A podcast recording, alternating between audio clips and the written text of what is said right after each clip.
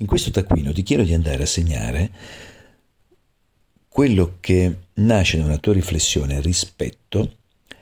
a quando si verificano situazioni definite urgenti e sentirai poi significato, a quando invece ti trovi di fronte a situazioni importanti e sentirai significato, e cominciare a segnare durante il tuo quotidiano quante volte si verifica uno stato emotivo piuttosto che un altro, che noi chiamiamo ansia e stress. Scoprirai quando si vive in ansia, quando viviamo in stress e quando quindi questi due stati emozionali importanti che tutti viviamo,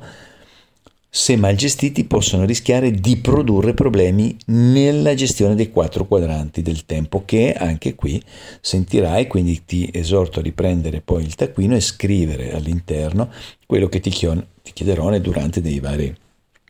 audio e segnare quindi le priorità. C'è un audio dedicato proprio a decidere cosa fare prima e cosa fare dopo all'interno di una serie di cose che vanno fatte tutte e solo tu le puoi fare.